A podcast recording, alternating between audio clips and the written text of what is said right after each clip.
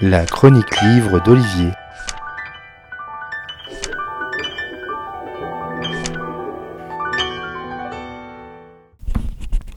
C'est précieux un nom. C'est ce qui vous désigne en tant qu'être humain, ce qui vous distingue de vos congénères, ce qui vous attribue une existence propre et réelle aux yeux de la société. Le droit d'exister, le droit d'être un citoyen, un élève, un travailleur, un retraité, un mort même, le droit d'être et d'avoir été. Alors que se passe-t-il lorsque votre nom a été volé, que vous êtes alors victime d'usurpation d'identité?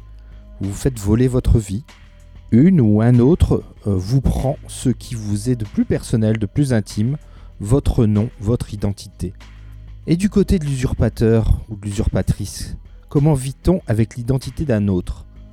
Peut-être aurons-nous un bout de réponse avec L'inconnu de Cleveland, un livre écrit par Thibaut et paru chez 1018. Tout commence banalement par la découverte d'un corps à East Lake, Ohio. La victime s'est donné la mort à savoir pourquoi. Pas de dette, pas de rupture, rien, l'inconnu comme la vie de Joseph Chandler, le suicidé. Il ne parlait pas, on ne lui connaissait aucune famille. Mais un détective privé lui trouve une parenté surprise de la mort de Joseph Chandler, qui pour elle est mort à l'âge de 8 ans d'un accident de voiture. Qui est donc, alors, mort à East Lake? Qui se cache derrière cet homme qui a usurpé à plus de 40 ans cette identité pendant plus de 20 ans? Pourquoi Et qui est-il vraiment? Nouvel opus de cette formidable série de livres enquêtes qui sillonne chaque État américain pour en récolter une affaire permettant de mieux cerner ce pays aux multiples États et facettes. Ici c'est l'Ohio, Cleveland, où l'industrie a fait passer cet État du sommet au tréfonds avec des fleuves tellement pollués qu'ils brûlent à la surface et des habitants qui ont beaucoup perdu. Thibaut Ress mène l'enquête en questionnant toutes celles et ceux qui ont pu côtoyer Chandler et échanger quelques mots avec lui.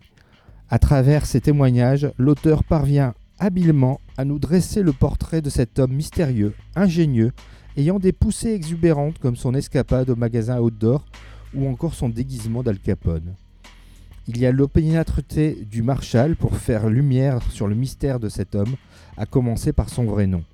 Avoir ce nom, c'est essayer ensuite de comprendre pourquoi il n'en voulait plus, et enfin, s'il n'a pas voulu supprimer avec son nom tous les méfaits dont il ne veut plus se rappeler. Il a sûrement emmené son secret dans la tombe, même si le dossier est toujours ouvert.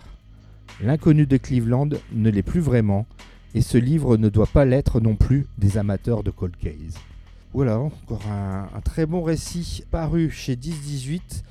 Je vous rappelle le titre, L'inconnu de Cleveland, son auteur Thibaut Reiss, donc chez 1018, et vous pouvez retrouver aussi des podcasts donc euh, enregistrés avec euh, les auteurs euh, des enquêtes facilement sur le site de 1018 pour compléter votre lecture. Bonne lecture justement et à bientôt. C'était vraiment très intéressant.